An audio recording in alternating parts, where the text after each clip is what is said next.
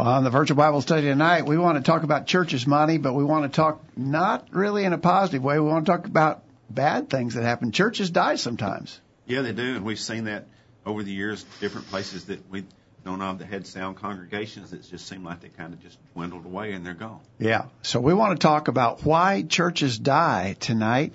Stay with us as we study on the Virtual Bible Study. It's time for this week's edition of the Virtual Bible Study. The Virtual Bible Study is a live, internet-only, call-in program dedicated to the honest study and discussion of God's Word. Do you have a question about something in the Bible, or are you simply interested in learning more about the Scriptures? If so, we hope you'll stay tuned tonight as we look into the pages of God's Word. The Virtual Bible Study is brought to you this time each week by the College View Church of Christ in Columbia, Tennessee. You can participate in the discussion tonight by calling nine three one, three eight one, four five six seven or by emailing your questions or comments from college view dot com. We hope you'll take out your Bibles and study along with us as we begin an exciting study of God's Word on this edition of the Virtual Bible Study. And we welcome you to the Virtual Bible Study. This is Thursday night, August the twenty-seventh, twenty twenty, and we welcome you into our study uh, on the Virtual Bible Study. My name is Greg Gwynn. My good friend Monty Overton is here in my seat. Monty, welcome. Thank you, Greg. It's good to be here. I'm sitting in Jacob's seat, who's out of pocket tonight, and so we'll be trying to do our best. He usually handles a lot of the technical ends of the matter, and we'll try to do our best without him. Kyle is running the board, as he always does so efficiently. Kyle, welcome. It's good to be here. Wait a minute. I Oop. think I got you. That's all right. There you, there we hey, are. It's good to be here. Okay, welcome, Kyle. Raise your hand if you want to talk, because I'm going to push your button off over here. All right. So we always encourage your participation in the Virtual Bible Study, and there's several ways that you can do that. You can uh, get in the chat room, which is probably the most efficient way to do that, because we will see your comments, and so will everybody else who's watching the chat room window. So get on our website, log into the chat room, give your name or give yourself a, a pen name so we can kind of keep track of who's commenting there. You might also in the chat room tell us where you're listening from so we have an idea of where some of our audience members are. Uh, also, you can send us an email. Monty's going to be monitoring our email inbox. You can send us emails to questions at college view dot com. And uh, we'll try to include those comments in the program tonight as well. And then also we've got a toll-free telephone number, eight seven seven, three eight one, four five six seven. And you can call and get online uh, that way as well. But we uh, uh, are looking forward to a good discussion. We always think our studies are better when we have audience participation, so join in in one of the ways that we just mentioned. We always send out on Thursdays, uh, midday, an update describing what our discussion will be for the Virtual Bible Study on that given night. And many of you, of course, get our email updates. But if you're not getting one of those on Thursdays, uh, and you'd like to be informed ahead of time about our subject matter, send us an email to questions at college view dot com and just say, add me to your list, and we will be glad to do that. To our update list today, we sent out the subject, why churches die. And as Monty said, unfortunately, we all probably have had experience in knowing congregations, maybe congregations that we've been a member of, or at least congregations that we knew somewhat about, that have died. They just dried up and blew away. They closed, they locked the doors, they sold the assets, they disbanded, they went other places. Congregations just die. And uh, that's a sad thing whenever it happens, but what would be some of the factors that might lead to that? That's what we want to talk about in our study today. So um, to our update list, we sent out these questions. Number one, what do we know about the life and death of the seven churches of Asia in Revelation chapters two and three? Number two, are an outdated message and an antiquated mission the reasons why churches die? Churches are just not up to the times, for instance. Is that what it is? Is it because it's an outdated methodology? We'll talk about it. Number three, do churches typically die under persecution? Maybe it's because people, maybe, could it be that churches have died simply because things got so rough and hard and the persecution was so severe? Number four, comment on these things and the effect they have on the life of a congregation: compromise, indifference, failed leadership. And then the last one, number five, what other factors might lead to the death of a church. And we've got some suggestions, more suggestions other than the ones that I listed in the update that we'll include in that, in that question. Uh, all right, so we want to talk about this. Before we do that, Monty, uh, a, a little quiz. Not counting the seven churches of Asia, what churches would you think of that are mentioned in the New Testament? Well, you got Antioch, you got the church at Jerusalem. I mean, when you think of Paul's missionary journeys, there's all the places he went there. Yeah. Uh, Philippi, Troas. I, I wrote down a, a brief list. As you mentioned, Antioch and Jerusalem. Troas. We know there was a church at Troas. Corinth, Thessalonica, Colossae, Rome. And that's not in, that's not even including the the seven churches of Asia that were um, uh, included, many of them. Well, as we was talking about last night in Judea, it talked about there were several churches there. We yeah. don't know how many necessarily, but they was more than just the congregation at Jerusalem. Yeah.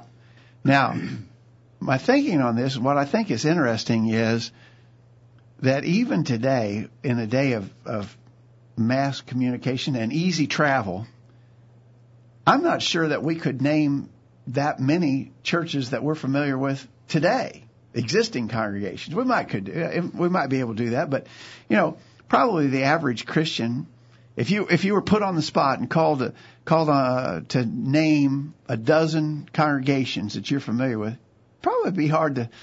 I mean, you might, if you spend some time dwelling on that, you might come up with it. But my point is, it's interesting that those churches are still remembered here almost two thousand years later. Mm-hmm. And, of course, the reason why is because they were mentioned in the inspired Word of God. That's, yeah. that's, that's the reason why. But what happened to them? As far as we know, none of them's existing anymore. That's right. They died. They died. And so I think that's kind of an interesting thing. Famous churches, well-known, here two thousand years after the fact, and yet, as far as we know, not any of those congregations are still in existence over that long period of time. Something happened, mm-hmm. and they died. Uh, so uh, that's what we want to investigate. Uh, you know, what would be the reasons why? Now, talking about those seven churches of Asia, far as we know, I did a little research on this. As far as we know, those seven churches of Asia, there, there's not any congregations in any of those cities where those seven churches were. I think in the modern day, probably a big reason why is because all that region, which is modern day Turkey, that's all Muslim territory mm-hmm. now. And the Muslims have pretty much driven out anybody who would identify as a Christian. In my reading, in, in about two or three of those cities, there are small Protestant, the, the, the description was small Protestant groups of a handful of people. Yeah. But, but but principally speaking, there are no churches in those seven churches in Asia that mm-hmm. we read about in, in chapters two and three. And so I, I asked if anybody had any background and information on that. Uh, and Kent in Georgia sent in this uh, information. He said, Christ gave a detailed analysis of the seven local churches. Ephesus was loyal in doctrine but lacking in love. Smyrna was commended because of their faithful, being faithful in tribulation, however warned them against apathy. Pergamum was commended for their collective faithfulness under extreme difficulty. However, there were individual members who were tolerant of sin. If they did not repent, Christ promised to make war against them with the word of his mouth. Thyatira was commended for their love and works, but rebuked because of their willingness to fellowship one guilty of what was identified as fornication and had refused to repent. If she continued to refuse to repent, Christ would cast her into bed with them that commit adultery with her into a great tribulation. Sardis had very little to commend them in their collective work as a local church. There was much activity, but little spirituality. They were alive physically, but dead spiritually. There were a few in Sardis who were worthy of commendation and had not defiled their garments. To these faithful brethren, the promise is made that they will walk with Christ in white and maintain their fellowship with him. Philadelphia is a faithful congregation of the Lord's people. Only good is spoken of them, and Christ sets before them an open door of opportunity. Laodicea, uh, Christ identified this local church as being indifferent. It was neither cold nor hot, only a tepid lukewarm, which was a sinful condition. This brought about a need for repentance. Undoubtedly, this local church collectively was financially well off, and such had caused the brethren to become proud, arrogant, self-sufficient, rather than dependent upon the Lord. And so Kent has given a, sort of a rundown about those seven, pretty good summary, quick summary of the seven churches mentioned in Revelations chapter two and three. We call them the seven churches of Asia. Uh, they they were living, active churches, not many of them not faithful. Uh, of the seven churches, only two of them had no bad things said to them of the Lord. Uh, two of them had only bad things said of the Lord. Uh, and so most of them were in between, some good, some bad, a, a mix, a combination. Uh, but there were, there were issues there that ultimately led all of those churches to disappear. And that's that's really what I think is interesting. I read a blog on the internet where uh, this woman author and, and her traveling uh, partner had gone to Turkey, rented a car, and drove to each of those geographical locations where the seven churches of Asia were located. And she said what we saw was rocks. I mean, just ruins. Yeah. I mean, literal Uh, archaeological ruins, but basically also spiritual ruins. There are no churches there. Mm-hmm. So churches die. Now, I think probably the vast majority of those listening tonight are members of a local church somewhere or another. In in a hundred years, in two hundred years, certainly in two thousand years, if time should go on and on, what would be true? Would the, would the church survive in the location where you are? What would happen? Uh, before we get into some of the negatives that might happen, I understand, and I think you would too, Monty, that, you know, things change in a local economy, for mm-hmm. instance. And sometimes we've known of churches where basically the community just dried up. Yeah. Uh, and, and there, there are no jobs and uh, nothing for people to do to sustain themselves. And, and the members had to move someplace Uh, just to be able to sustain themselves. And so the church, sometimes churches die because of, I don't know, what we just call it, economic mm-hmm. realities. But other times, church, churches in vibrant communities have died. And that's what we're really interested in. Well, I think it's an important study because uh, if we don't study and understand history, then we're doomed to repeat it. And so if we don't want the church here at College U or the for the those listening, the church wherever they live and worship to die, then we need to try to learn what we can about why other places have, have had that problem and and do and take steps to correct that at where we're at. I think you're exactly right. Any thoughts on that, Kyle? Oh, yes. I mean, well, history, we have to examine it. And hopefully I can, we can, I guess we can hope that the members of those churches Uh, that they may have been scattered by uh, uh, some other outside, uh, something happened on the outside. Maybe they scattered to other places. Hopefully the church, the buildings and the congregations moved elsewhere, I hope. But, uh, you know, it's just, yeah, but there's nothing there but ruins these days. But hopefully they spread their message elsewhere, though. So. Yeah, exactly yeah. right. All right. So let's ask the question. I, I'm going to actually reverse the order of this because I think the first, the, the answer to this question is pretty easy. Do churches typically die when under persecution? Uh, for instance, if the government were to crack down on us, Monty, uh, well, and they said, you, you can't meet, you can't. You can't speak your message. We, we won't let you have assemblies. We won't let you preach your gospel. I mean, I, that's a foreign notion to us. We've never experienced anything like it. But there are places in the world where that certainly has happened. Would that would that would be your opinion that that would bring a, a death to churches? Historically speaking, as we look back through history and what we read about, in, especially in the book of Acts, when churches were persecuted, even though the members scattered, as we read about, they went everywhere preaching the gospel, and the church actually grew as a result of that persecution. The members that stay are going to be strong members. They're going to grow and become stronger members because of this persecution, because if they're too weak, then they'll just leave anyway.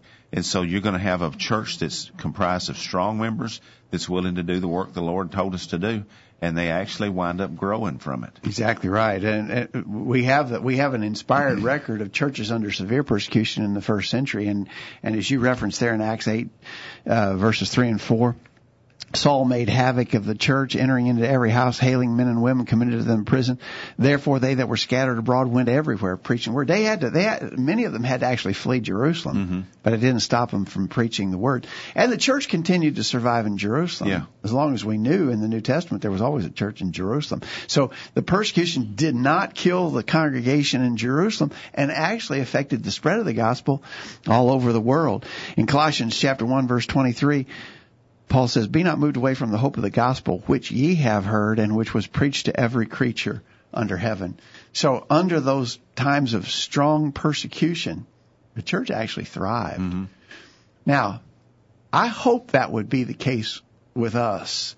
I hope that if we, if a time does come, it's, it's hard to imagine because we've really never experienced anything like that at all. But if a time were to come when uh, maybe the government or other forces really cracked down on us, persecuted us, tried to stop us from proclaiming the message of Christ, I hope that we would be imitators of those faithful first century Christians and say, we must obey God rather than man, you know. Well, that needs to be our goal. And I think, like you say, we don't know what's going to be the future. We don't know how things are going to be. But we probably should start working on conditioning our minds and our thought processes to where we've done got that decision made in advance. We talk about that kind of thing, about other things, but I think in this we need to make up our mind in advance so that way when the time does come, we've already got a plan about how we're going to go about continuing to be faithful Christians. We don't have to wonder what we're going to do. We've done made up our mind. We know what we're going to do. I think that's a really key point. In other words, I should know right now. I've never experienced that. I've never experienced someone holding a gun to my head and saying, you can't proclaim Christ. But right now, I need to know how I would react if they did. Mm-hmm. Uh, and, and so I do think we need to have our, uh, so, so, sort of our, our determination already built up. They're not going to stop us from serving God. Yeah. I mean, we see that the Apostle Paul talked about how Demas had forsaken him, having loved this present world. Demas didn't have his mind made up sufficiently, and when they come on difficult times, he loved the world and wasn't ready to let go and maybe be persecuted to the death over it. And so he left. He went somewhere else where time, where things wasn't so tough. Well, we need to be the kind of person with the quality of character in serving God that no matter what, we need to make up our mind now. We're going to do what God says to do. Yeah. And if it means we die for it, all that means is we're getting a head start on going to heaven. Yeah. It's not a bad thing. Exactly right. It's hard to look at it that way a lot of yeah. times, but it, that would be exactly the right perspective. Um Kent in Georgia says, no, the book of Acts demonstrates that spiritual growth can and often does take place in such circumstances. The reason because of is that the that dead wood is eliminated from the local members, which is what you were just saying. Mm-hmm. The weak ones will quit, but the strong ones will be stronger still. Uh, Mohan in Chicago says the church actually grows, according to the book of Acts, in times of persecution. I think you're right, Mohan. He had also said about the seven churches of Asia. He said those seven churches were once alive but eventually died because of lukewarmness. There were still a few faithful, as, as we outlined uh, in Kent's email. All right, we're going to grab a break. When we come back, I think an important thing to ask is, are churches dying? Are they going to die because their message and their mission are no longer applicable? It just doesn't fit the world today. The church is a is a, like an like a Model A Ford. Model A Fords were cool in their day, but you wouldn't want that. You wouldn't want that to be your only car, you know. Today, uh, driving a, a Model A Ford out on uh, the interstate highway at thirty miles an hour would probably be really dangerous. dangerous. It would. It wouldn't be very good. So, is the church like an old, outdated car or something? Uh, we want to talk about that when we come back from this break. Stay with us. We'll be back right after this. Don't touch that mouse. The Virtual Bible Study will be back right after this. Hello, everyone. I'm Monty, a member of the College View Church of Christ. You know how to get that so you've been hearing all about the College View Church of Christ on the Virtual Bible hear? Study and are interested in finding out more about the church. But you live hundreds of miles away from Columbia, Tennessee, and can't come and visit with the congregation to find out more. There's no reason to fear. After all, we live in the twenty-first century. Here's what you can do to find out more about the College View Church of Christ. First, why don't you check out our website while you're listening to the Virtual Bible Study? You'll find important information about the church there, including bulletin articles there on various subjects, and can even listen to sermons that have been presented at the College View Church in the past. Secondly, if you have questions about the church or about any Bible teaching, why don't you send an email to us and let us know how we can help? Send your questions to questions at collegeview dot com. That address, once again, is questions at collegeview dot com. We can even have a personal Bible study with you over email if you desire. And finally, if you would rather talk with someone in person, give us a call at nine three one, three eight one, four five six seven. That's nine three one, three eight one, four five six seven. You can call this number anytime. If you don't get an answer, leave a message and we'll call you back as soon as we can. We're glad you're listening to the Virtual Bible Study and hope to hear from you soon. Here's some quotes worth pondering. Expressing thanks is necessary, not because God needs our thanks, but because we need to be thankful. Be a building block, not a stumbling block. Count your blessings, not your woes. Man, wish I'd said that. And we're back on the Virtual Bible Study, uh, discussing why churches die. I tell you, Monty, the thing that sort of made me think about discussing this topic um, was the fact that I, there's indications, and we're going to, uh, in the update, in, in the uh, trends section that we'll have a little later in the program, a lot of surveys are indicating that there are some churches that are going to dry up and never come back from these coronavirus mm-hmm. shutdowns. And it got me to thinking, you know, could could our reaction to something like this be a factor that leads to the death of churches? And I, I do think it can, and I do think that if it happens that way, it's an indication of some real spiritual issues. Yeah, churches that would uh, just fail to start assembling again and being what they ought to be because of this, I think it's revealing that they were something that they were weak to begin with. It's, it's, it's bringing out their true character, I guess you might say. And so I think we need to be really careful to examine ourselves and make sure we have the character that we should have, yeah. that we're not just fooling ourselves, so that when some minor difficulty like this coronavirus comes up, that we're not just throwing up our hands and giving up. Yeah, I think that's the key. You know, obviously adjustments have to be made to certain things, and, and adjustments have been made to the mm-hmm. coronavirus. But that has to be secondary to our main purpose, which is mm-hmm. faithfully serving God. And if we if we would allow a distraction like the coronavirus to derail us from doing our God-appointed work, then that indicates not just a problem of the coronavirus, that indicates a problem, a deeper set yeah. spiritual problem that does lead churches to die. Yeah. I mean, if you get enough members that are, have that attitude, or we've got this virus, or we're so afraid of getting it that we're not going to assemble anymore, then, and I've heard recently, and I don't remember where it was at now, but there's some some churches that, you know, they haven't assembled for probably six months now or so. Yeah. yeah. So uh, you, you know, you have to question their their attitude, I guess, they, and they need to be questioning themselves. I mean, yeah. they, it needs to be a self-examination thing. But if, if they're going to let something like this stop them from worshiping, you know, ultimately, the first century Christians, when they went out to worship, they've had to sneak around and go different ways to get wherever the appointed place was, because they might get arrested and tortured and brutally killed. So their lives were their lives was very, very...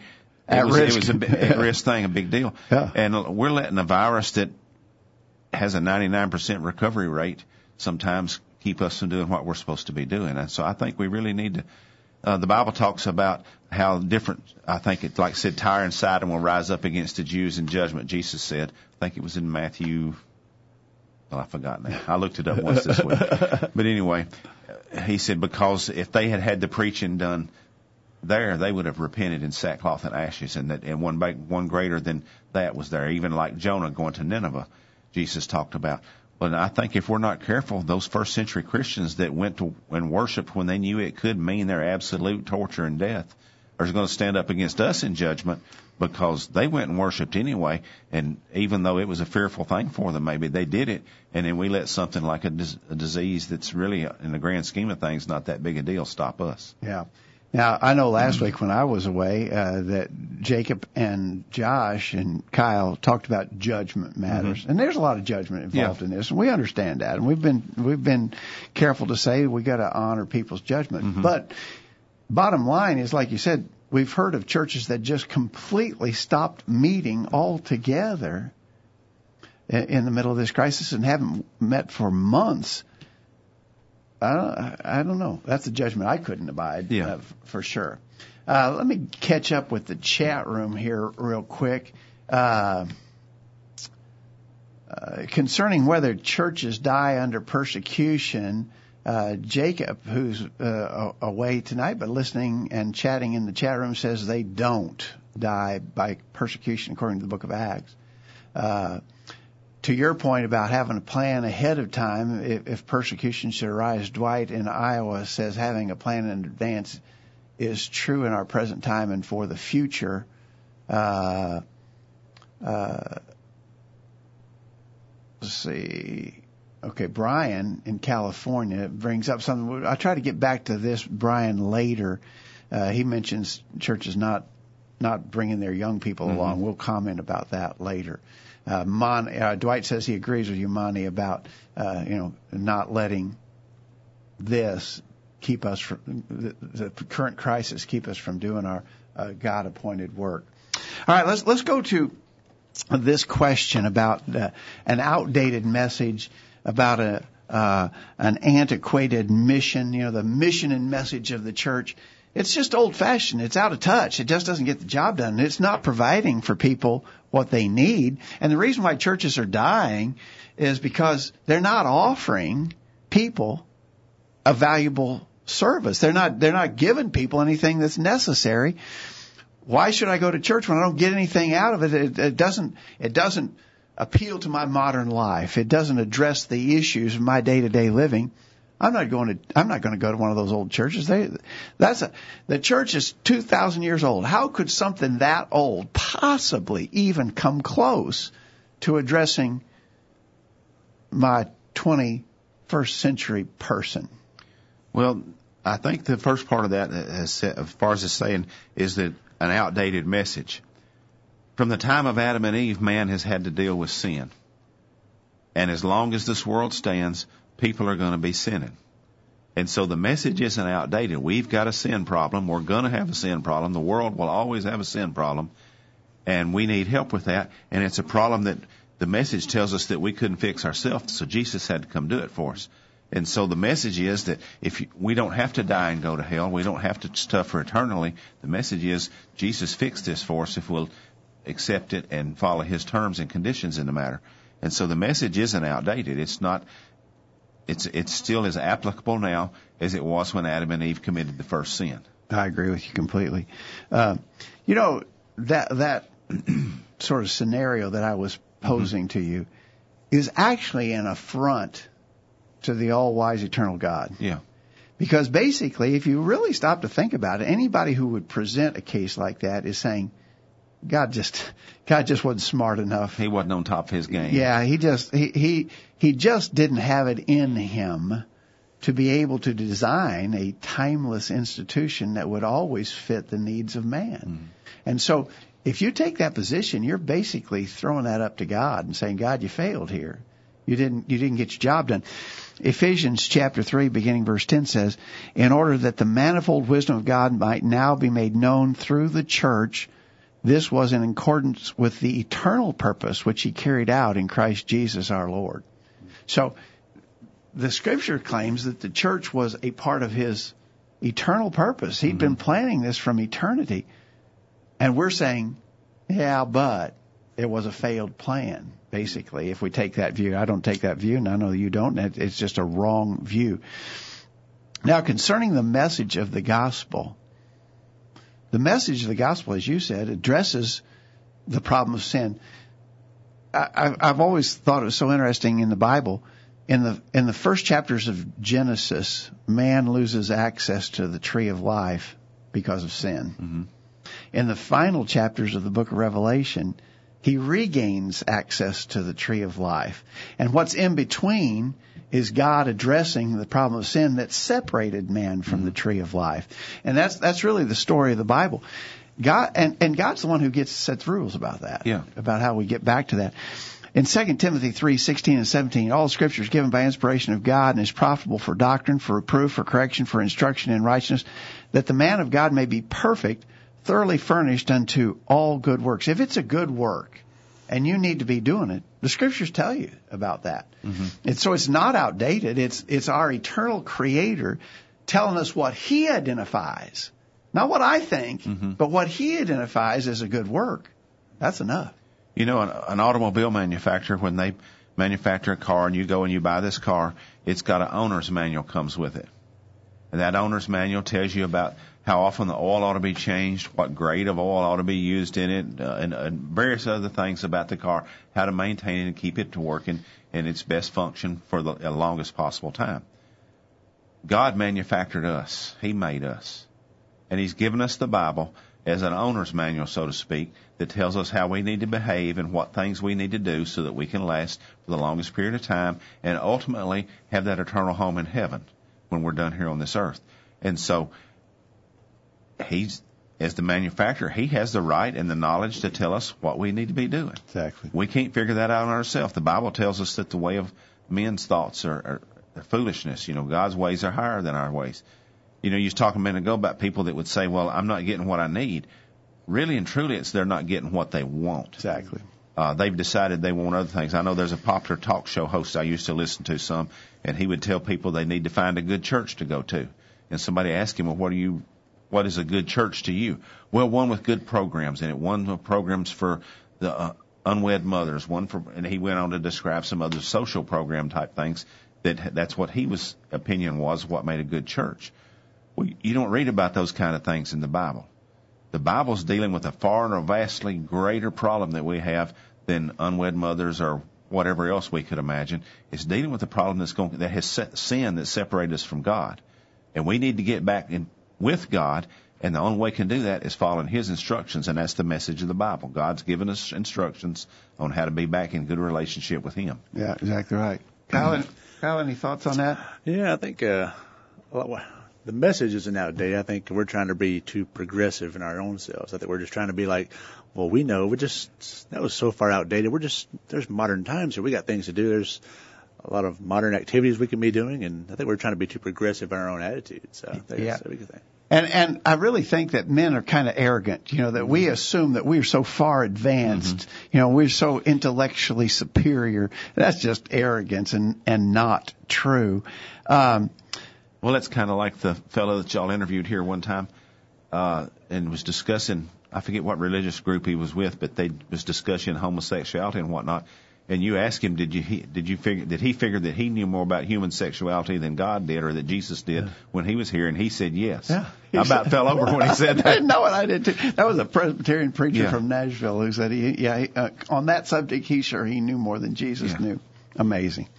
Um Uh, Kent in Georgia has said, neither the gospel of Christ nor the work that Christ has assigned to the local church is antiquated. The gospel of Christ is the only means of salvation, Romans one sixteen and seventeen.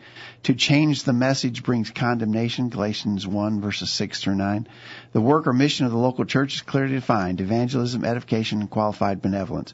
When a local church fails in such areas, they fail to accomplish what the Lord would have them to do. If they go beyond these areas and accomplish more than what is authorized, they also reject the authority of Christ. Colossians three seventeen, Second John verses nine and eleven. Mohan in Chicago says, no, it is the gospel, the Bible, that is the power for the church to remain faithful. And I think that's exactly right. So it's not an outdated message or mission. Uh, what is it? What What is the cause? Why are churches dying? We're going to offer some suggestions, and then we're going to we're going to look to uh, our listeners to see what some suggestions they might have. Stay with us. We're going to take a break, and when we come back from this, uh, we'll look at what are some of the actual reasons, the real reasons why churches die. Stay with us. You won't want to miss what we talk about next. The discussion continues right after these important messages. This is Stephen Nicholson, a member of the College View Church of Christ, and I want to invite you to be a regular participant on the Virtual Bible Study. Your input by way of emails and phone calls are always welcome during the live program. We're also open to your suggestions about possible topics for discussion on upcoming editions of the program. We'd love to hear from you anytime. This is Greg Gwynn with this week's bullet point. Our bullet point this week comes from the pen of Robert Turner. The fat is in the sun, and we might add, in the fire, for all those who question the various stages of undress seen in the stores and on the streets these days. The more angular and misshapen the woman, the more knobby-kneed the man, the less propriety and modesty is shown, and no one blushes. Jeremiah prophesied against Jerusalem, saying, Were they ashamed when they had committed abomination? Nay, they were not at all ashamed, neither could they blush. Jeremiah six, verse fifteen. They could not blush. It is a terrible thing when a people can no longer blush. It means there's no sense of shame. The conscience is seared. They have lowered their standards that abominations appear acceptable. Self-respect has been destroyed. There's no personal pride to urge them to better, higher, more noble attainments. Their moral slip shows, and they couldn't care less. Further, they frequently compound their degradation by a blasé smugness, as though their calloused hearts were marks of high honor. He who blushes, should one happen to do so, is a square or maybe a cube. Once my wife and I visited a woman whose attire was almost non-existent. We were so embarrassed for her that we sought to excuse ourselves, but apparently she thought her clothing perfectly adequate. She sat chatting gaily while her three-year-old, wearing training panties, walked into the room. Then she rushed the child away with a spat, saying, "You know better than to come in here undressed like that." I suppose psychology has some explanation for it. Paul commends shamefastness, a word meaning bound or controlled by a sense of shame or modesty. As a bedfast person is bound to the bed by physical disability, so a shamefast person has a built-in sense of right or propriety that binds and forbids appearing in public carelessly or improperly clothed. When a friend of mine commented on the gross immodesty that prevailed in a Western resort city, he was told, quote, "After a while, you get used to it." My friend replied that he hoped he did not. Getting used to something that degrades character and lowers moral standards is no inducement to one who can still blush and is proud of it. That's this week's bullet point. Think about it. A streaming Bible study. Why didn't I think of that? Now back to the guys. And we're back on the Virtual Bible Study. We want to remind you that the Virtual Bible Study is brought to you by the College View Church of Christ in Columbia, Tennessee, each week at thir- on Thursday at this same time. And we'd love for you to always make a note to join us for the Virtual Bible Study on Thursday nights. But if you're within driving distance of Columbia, Tennessee, we want you to come and visit us in person. Uh, you can find out more about the College View Church of Christ at our website, college view dot com. I always have to remind people, and I don't know who came up with this spelling, but it's a weird way to spell College View. It's college, C O L L E G E, but then all one word, the last of it is V U E, College View, uh, so it's spelled a little bit funny. I've had people ask, wonder why that name. Actually, the name makes sense because we are right across the highway from the big Columbia State Community College, which is the largest community college in the state of Tennessee. Uh, and so you can view the college from here, Monty. Mm-hmm. So it's, it's a, it's a reasonable name, just spelled a little bit funny. But if you're anywhere near to Columbia, Tennessee, or if you're traveling and get a chance to come our way, by all means, come and visit us at the College View Church of Christ. Go to our website. There's a lot of resources there that might be helpful to you in your Bible studies as well. And also here on the on our website, the virtual bible study dot com. Of course, those two sites are linked together. But on the website, the virtual bible study dot com, we've got archives of all of our past programs. We've got audio archives. We've got a lot of, of uh, video archives there as well. Uh, but we've got audio archives of all of our past programs. We've been doing this program for over fifteen years, and you can kind of do a search there uh, of the titles of the various programs we've had over that long period of time, and you very well might find something there that might be a help to if you're studying some specific Bible subject. So, again, uh, we want you to uh, take advantage of all that's available there, college view dot com and the virtual bible study dot com. Well, as we continue our discussion about why churches die, I ask for comments about three areas, Monty, and I think there are a whole lot more. What about compromise? What does compromise do to uh, a local church? For instance, this marriage, divorce, and remarriage thing has become a real problem. And there's a lot of people that, that have divorce issues in in their fam- in their life history. And if we take a hard line on the divorce question, Monty, then people will probably not come. And therefore, it might be advisable for us to water that down a little bit, not not not take such a hard line position on something like divorce and remarriage, or maybe even, you know, homosexuality. I mean, that's, boy, who would have thought? twenty-five years ago, if you'd have told me that homosexuality would be at the forefront in societal news as it is today, I would have told you I didn't think so. Yeah. Or uh, what about drinking? You know, it, just social drinking is very in vogue, you know, to, to be able to drink a little alcohol, you know. And uh, if we take a hard line saying no drinking alcohol at all, that's going to turn people off. And, uh, and, and the, and the church may very well die if you, Monty, keep insisting that we take these hard lines on these positions. Well, the problem is God's word is clear. If we can understand the English language and understand how the grammatical construction is, we can do a really good job of understanding what the words that God has written down for us mean. I mean, if we've got a dictionary and can understand the grammatical construction, we can see what the Bible says. And God hadn't written us no new Bible in the last two thousand years. And so if we were going to compromise and change our position, I heard of someone said about a particular subject related to marriage and divorce one time, well, the Church of Christ is going to have to change its position on this. Well, the only way we can change our position is we've got to have revelation from God. And the New Testament tells us that those days are over. God's not revealing nothing new to us nowadays. So we've got this one book, and it says the same thing that it's always said, and so we can't change.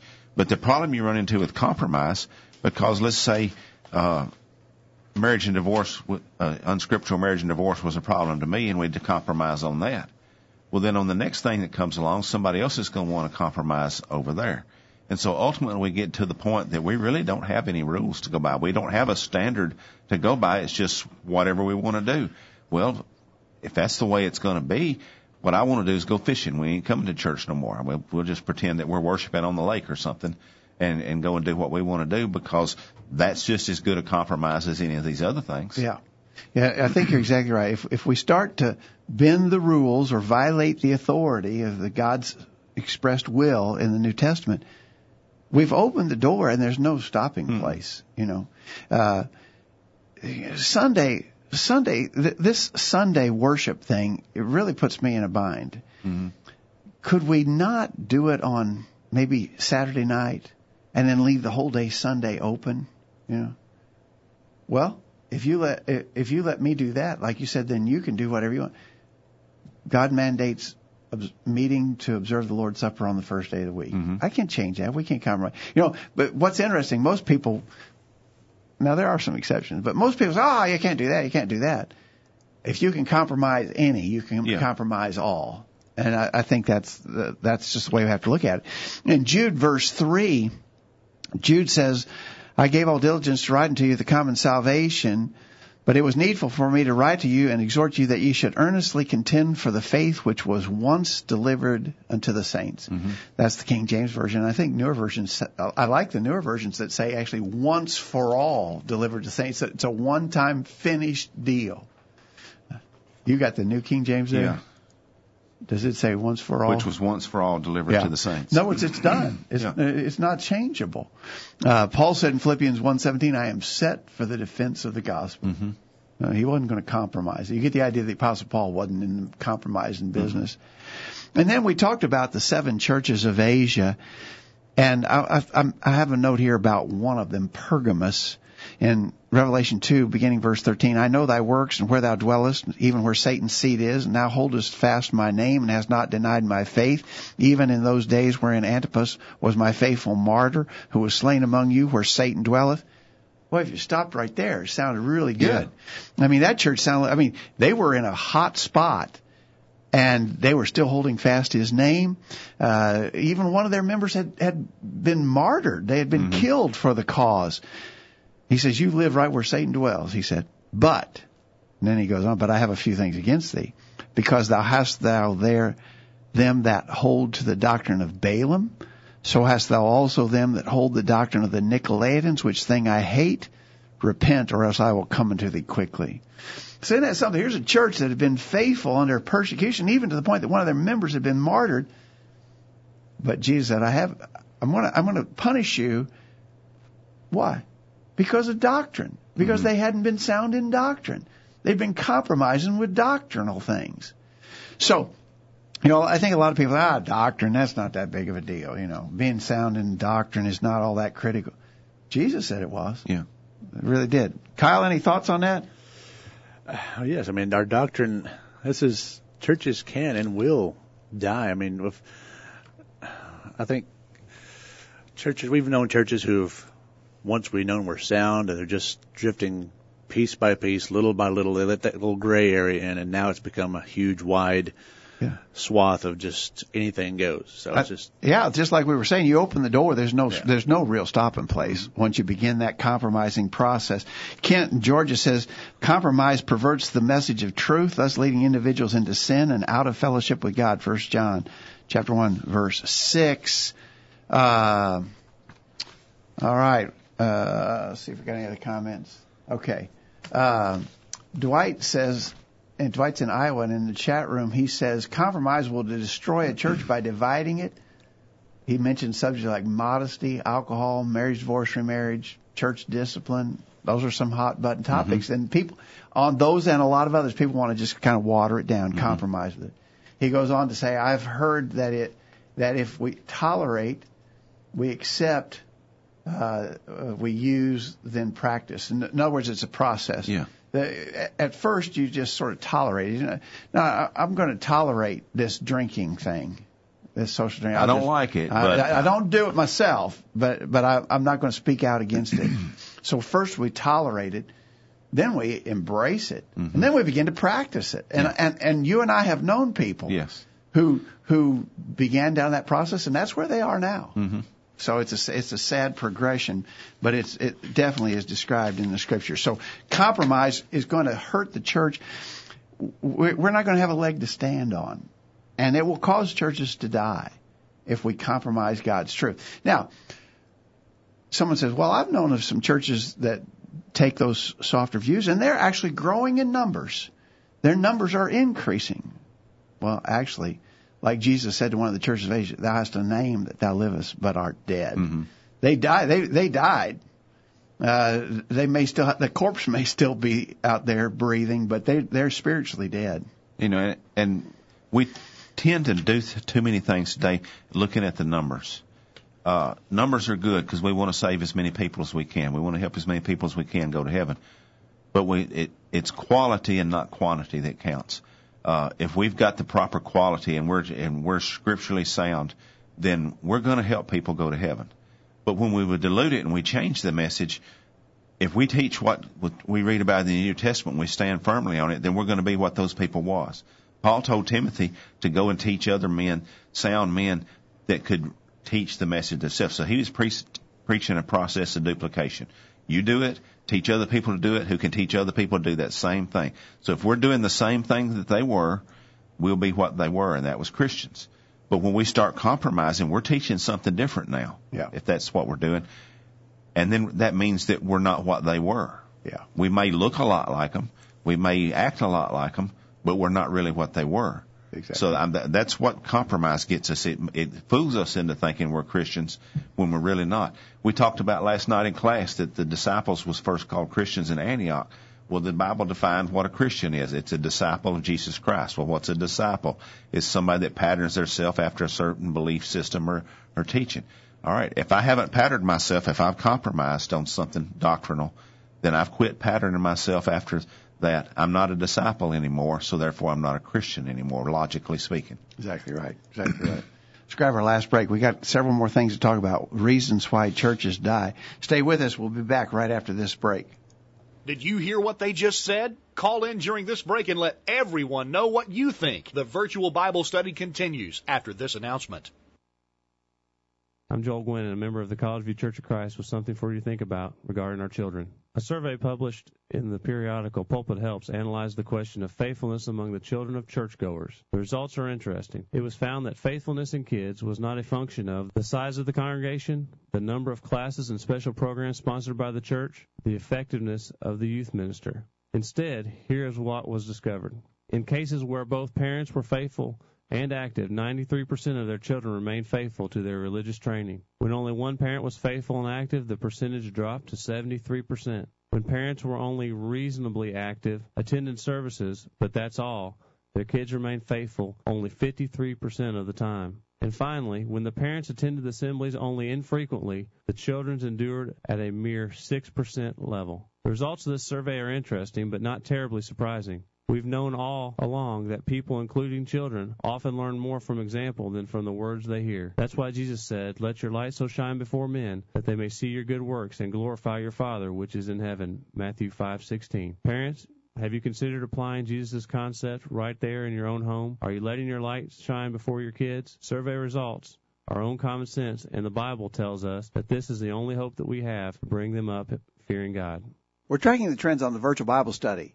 At the height of the coronavirus crisis, a survey found that more than ninety percent of regular churchgoers in the United States said their churches had closed their doors to combat the spread of the virus, with the vast majority saying that worship services had moved entirely online. Now the fear is that the shutdowns have weakened church connections. A follow-up survey has found that one-third or more of those who had previously attended church regularly were not bothering to watch online services. For those whose church affiliation was already tenuous, the disconnect may be permanent. That information is via Public Religion Research Institute.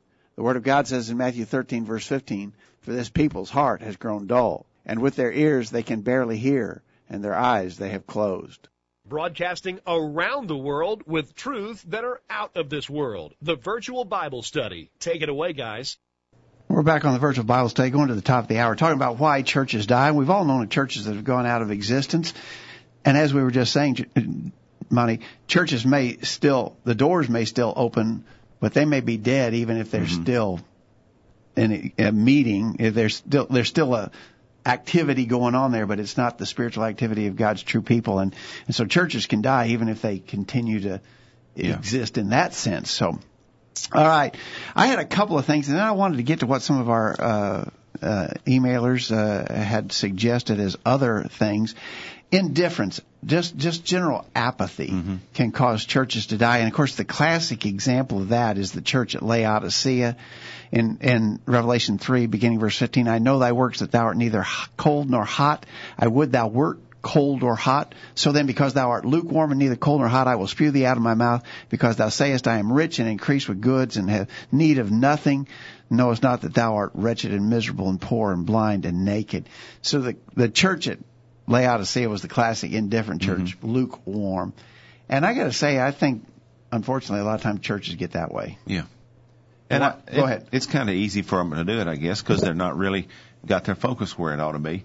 And but we've got to examine ourselves to make sure that's not how we are. We need to have be zealous for God's word. We need to have the attitude Paul had that no matter what happens, we're going to be faithful servants of God. Exactly right. Dwight in Iowa says indifference uh, is a big issue because people won't want to stand up for the truth. Mm-hmm. They're indifferent to it. I think that's right. Brian in California says much of the indifference is just not knowing the word. References Hosea four, verse six, "My people are to perish for lack of knowledge." I do think that there's, I, I think there's a general lack of knowledge among God's people these mm-hmm. days. You know, we used to be known as people of the book. And very often, denominational folks didn't want to engage us in a in a religious discussion because they knew we'd pull out our Bibles and start referencing Scripture to them. I don't think we have that reputation so much anymore, and that's bad. Well, we don't, I don't think we have the reputation so much, and I think now when we try to discuss things with denominational people, they've got that attitude of indifference that it really don't matter. You know, you do what you want to do, and we'll do what we want to do, and we'll all be happy and go to heaven. Mm-hmm. Well, they're indifferent about things, and we need to not have that attitude. Yeah, exactly right. Uh, Kent says indifference destroys the willingness of God, of Christians to engage in divine obligations both individually and collectively as the local church.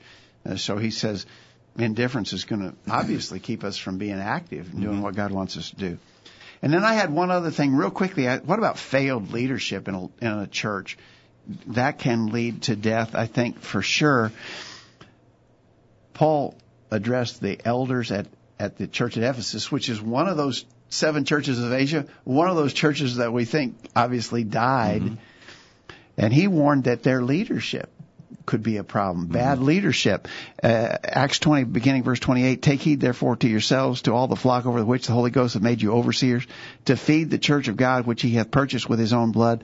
For I know this, that after my departing shall grievous wolves enter in among you, not sparing the flock. Also of your own selves shall men arise, speaking perverse things to draw away disciples after them. Therefore watch and remember. Jesus warned the, I mean, Paul rather warned the, the leaders that their failed work could be devastating to the church. I think in Third John, in about verse nine, John says he wrote to the church, but Diotrephes, who loves to have the preeminence among them, does not receive us. And he goes on to talk about that some more. But apparently Diotrephes was a person in some type of leadership position there and wanted to be, and he wanted to be the man in charge. So he had failed to be the type of leader that he needed to be, and was not even going to the point that he wouldn't let them receive other brethren that came from other places. Yeah, exclude them. So there was a problem with the leadership there. That's exactly right. Um, Kent says failed leadership is dangerous due to the fact that the local church will never be any stronger than the leadership. Mm-hmm. Pretty good observation, I think. All right, let me go quickly to some of these other comments. Th- those were three suggestions I think are all serious things to consider: compromise, indifference, failed leadership. Let me go back, if I can get back up here, Monty. I want to I want to go back to something that Brian said. Uh, uh, Brian in California said, I see congregations declining as a result of having lost their children the succeeding generation. In other words, one generation, the next is not faithful. The allure of the world is taking them away. So a failure to to to really try to save our own families. Mm-hmm. You know, I, I think when, when we start to think about that, you know, I, I'm interested in lost people. I'm interested in lost people in the world, uh, on the other side of the world. I'd, I'd love to see, you know, people in Africa, India, China. You know, we need to get the gospel to these lost people. Absolutely right. But we can't lose sight of the people that we probably have the best chance of reaching are our own. And and we got, we need to reach them first. You know, we see examples of that, especially in the Old Testament. Uh, we see King David. Uh, he was a man after God's own heart.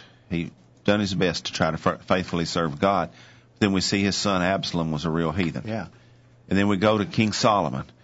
He he started out well, and he was doing the things God would have him do. But then his son, was it Rehoboam, yeah, uh, just made a terrible mess of things as far as the leader went. He wasn't a, doing what he needed to do, and so and we can see that that was as, repeated several times as, as we go kings. through the kings. Yeah. We yeah. see we'll see a good king that done really good, and then his son turns out to be a real heathen. And so I think that's telling us a lesson that yes, other people need to be taught, but we that doesn't mean we can focus so much on that that we neglect to train and teach our own children, because that really, I guess from a physical way of looking at it, should be the most important to us, that we teach our children. I exactly. mean, we love them. They're dear to us. Exactly. And w- we need to make sure that we're teaching them. Exactly right.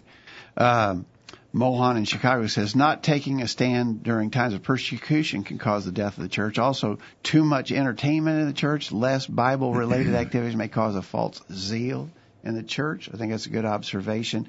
Kent says, I can think of situations that may develop in a community where the dynamics may change, and it is of no fault at all for the, of the local church. There are times where communities may cease to grow, individuals may move away, or conditions may deteriorate where such makes it impossible for a local church to develop in such a way as to maintain numerical growth. In order to survive, some local churches are even forced to relocate where more people will be found, and the surroundings give a greater opportunity for New Testament evangelism to be practiced. That's what we were saying mm-hmm. earlier. You know, there could be some non-sinful, or there could be some problems not related to spiritual issues that could cause a church to just diminish and ultimately die because the community died around them. You know, I know of a, a little town in Wyoming called Buford, Wyoming, and the, I had a postcard from there that we picked up. We stopped there to get fuel one time, and it said Buford, Wyoming, population two. Well, the guy in the store there said it's actually population one now. His son had moved away yeah. when he went to college. But what it was, at one time, that was a thriving oil community or coal community or something like that. but their oil, whatever their market there was, had dried up, and everybody left. So it was down to just that one man and his son. And when we were there, just the one man was the only person that actually lived in that community. So we can see that that kind of thing happens. And if there's only one of you there, it's going to be kind of hard to have a church and do much evangelism. Exactly right. I got to go real quick. I got I picked off some comments that we got on our Facebook page today. I thought they were good, and we don't have a lot of time to develop them, but one lady said gossip, jealousy, disagreements, mm-hmm. personal conflict yeah. that we don't address and don't deal with. Yeah. Now, are there going to be are there going to be personality problems in a local sure. church? Of course. There were in first century churches, but there's a right way to handle them. Mm-hmm. If we don't handle them right, it causes a problem that can divide the church and cause its demise. Uh My friend Reggie up in Indiana said Christians are colorblind. They don't see that the harvest is white. Mm-hmm. In other words, we don't see our opportunities, especially in the realm of evangelism. We're surrounded by evangelistic opportunities. If we're blind to those, probably going to hurt us, and and and and we may die. Um, and then another lady said lack of unity, which we just mentioned, lies, gossip within the congregation, being milk-fed repeatedly, threats and demands and labeling people who don't follow the threats and demands, leadership that doesn't believe in the prophecy of the Bible, repetitive sermons on who Jesus is when it should be about preparing. I'm not sure I get that, but uh, it seems like it's maybe to, like we've talked about. People say the man, not the plan. Maybe they're so. All concerned about who he is, you know, just the man, and not really about what he taught. You may be right about that. She mentions some churches are actively uh, incorporating gay members. Mm-hmm. That that's anti-biblical, obviously. That's so. If you don't die literally, you'll die spiritually. Yeah. Uh, the church not standing for the Word of God, uh, and the church looking just like the world. Mm-hmm. In other words, we're, there's no distinction between the church and the world around us. We might as well cease to exist. Yeah. So all good, all good thoughts there, I think. We are out of time, but. Again, Monty, our, our concept was churches die. Mm-hmm. You want you want this church to die? Do I want the church where I'm a member to die? We need to be perceptive of the danger. We got to examine ourselves. Exactly right. Exactly right. Kyle, any final thoughts, man? It's a good uh, good study, I think. Uh, churches can die a spiritual death, like you said. So we have to make sure that we're doing what the Bible tells us to. I think we can grow numerically and spiritually if we do what the Bible tells us. So. All right. Thanks, Kyle. Thanks for being there and running the board for us. Yeah. Thanks, everybody, for listening to us on the Virtual Bible Study tonight. Lord willing, we'll be back next week with another edition of the Virtual Bible Study. Uh, in the meantime, read and study your Bible every day. Live by it. You'll never regret it. Thanks for listening. Thanks for listening to the Virtual Bible Study, brought to you by the College View Church of Christ. The College View Church of Christ meets at sixteen eighteen Hampshire Pike in Columbia, Tennessee. If you are in the Columbia, Tennessee area, we encourage you to worship with the College View Church of Christ on Sunday mornings at nine thirty and on Sunday evenings at six o'clock. The College View Church of Christ also welcomes you to attend their Wednesday night Bible studies at seven o'clock. If you have any questions about something that was said on tonight's broadcast or would like more information about the College College View Church of Christ, please call nine three one, three eight one, four five six seven. That number again, nine three one, three eight one, four five six seven. Or for more information on the internet, visit college view dot com. Be sure to tune into the Virtual Bible Study this time next Thursday for another informative study of God's Word.